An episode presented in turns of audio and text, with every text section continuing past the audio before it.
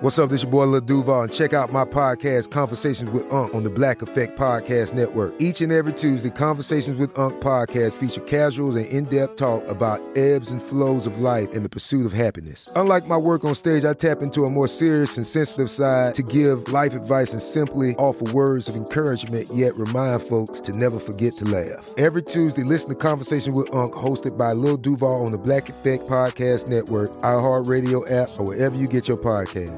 Presented by AT&T. Connecting changes everything.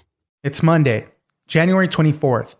I'm Oscar Ramirez from the Daily Dive podcast in Los Angeles, and this is Reopening America. What does it mean to be asymptomatic? As COVID guidelines constantly change around us and infections keep spreading, many people don't want to believe a sniffle or a scratchy throat could be a symptom. To be clear, being asymptomatic means you feel your best and aren't taking any medications to manage symptoms such as a headache. Allie Volpe, contributor to Vox, joins us for What to Know. Thanks for joining us, Allie. Hey, thanks so much for having me. Well, we've seen uh, the big surge of the Omicron variant of COVID 19 still going on. We're hoping to see it start peaking soon, but for now, we're still dealing with it all. And you wrote an article talking about people wondering if they're asymptomatic or not. You know, with the Omicron variant, we're seeing a lot less milder symptoms and infections, thankfully. But sometimes people are saying, "Oh, I got a scratchy throat. It's something normal. Uh, maybe I'm not. I don't have anything." And they're maybe saying, "Hey, I'm not going to go test or something." But it's very confusing to know what its symptom is and what it is not sometimes. So, Allie, help us walk through some of this. What are we seeing?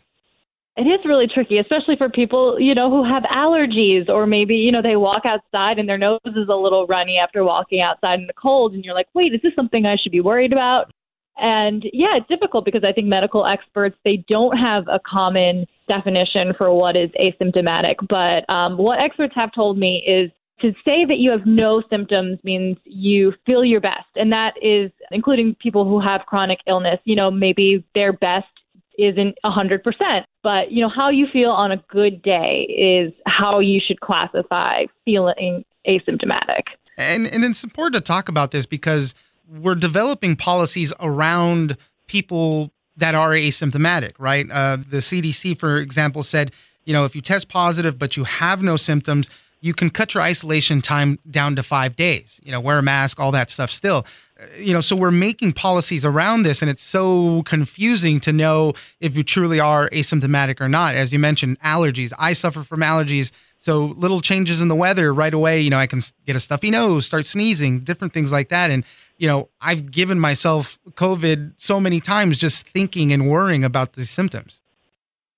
Right. I think it just underscores the importance of testing because, you know, we can work ourselves into this anxiety and sort of like magnify every little ache and pain we have and be like, yep, I have it. I'm sick. Unfortunately, testing still is not as easy as it should be in this country. And it's getting a little easier and it's, but it's still expensive and difficult. Yeah. So it's kind of just leaving us on our own to inspect how we feel every day, which isn't exactly the most helpful because we get into our heads and I've done this too like I'll wake up and I'll be like oh my gosh my throat is a little scratchy but that could be from you know the heater drying me out and I'm sleeping with my mouth open so you really can sort of work yourself up into this nervousness and truly the only way of knowing is through a test. Yeah, exactly. So one of the things that uh, some of the experts you spoke to obviously said, you know, we got to know what those symptoms are.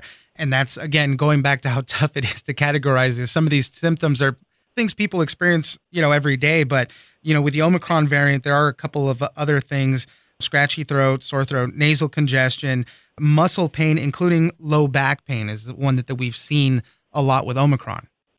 Right. Yeah. And a lot of these symptoms can sort of mimic that of a normal, annoying cold. And so it can be like, well, do I have a cold or is it something worse? Yeah, so I guess it's really important to sort of monitor how you're feeling, get a test if you can, and look out for some of those symptoms. And something I've also noticed among people who have gotten Omicron recently is they didn't lose their sense of smell or taste, which I think was a big one for, you know, prior waves of this virus. Like that's a big thing to look out for. And now it's even more confusing if that's not as common one of the things that experts said, and I think this is a really important one if you take any medication to manage some symptoms, you probably have symptoms. And if they're, you know, more than one, then you, you know, you're you're kind of already starting to build the case that you might have COVID. So if you need that Dayquil or you know some aspirin for a headache, you should already start thinking I maybe do have something. And, and you know to your point, it should be prudent to probably take a test. But you're taking Tylenol, anything like that to help you make a feel better.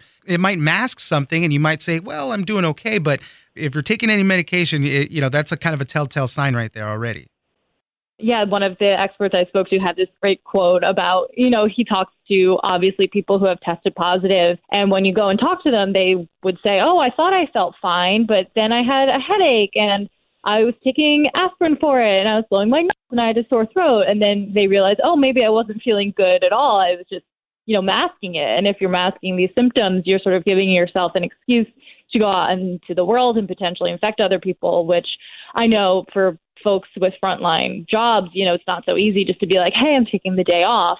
But yeah, sometimes you feel like, all right, I'm taking an Advil. It must not be that serious. But um, it's important to recognize that if you know something feels not good enough to want to treat it, then you need to take that seriously as a symptom. Yeah.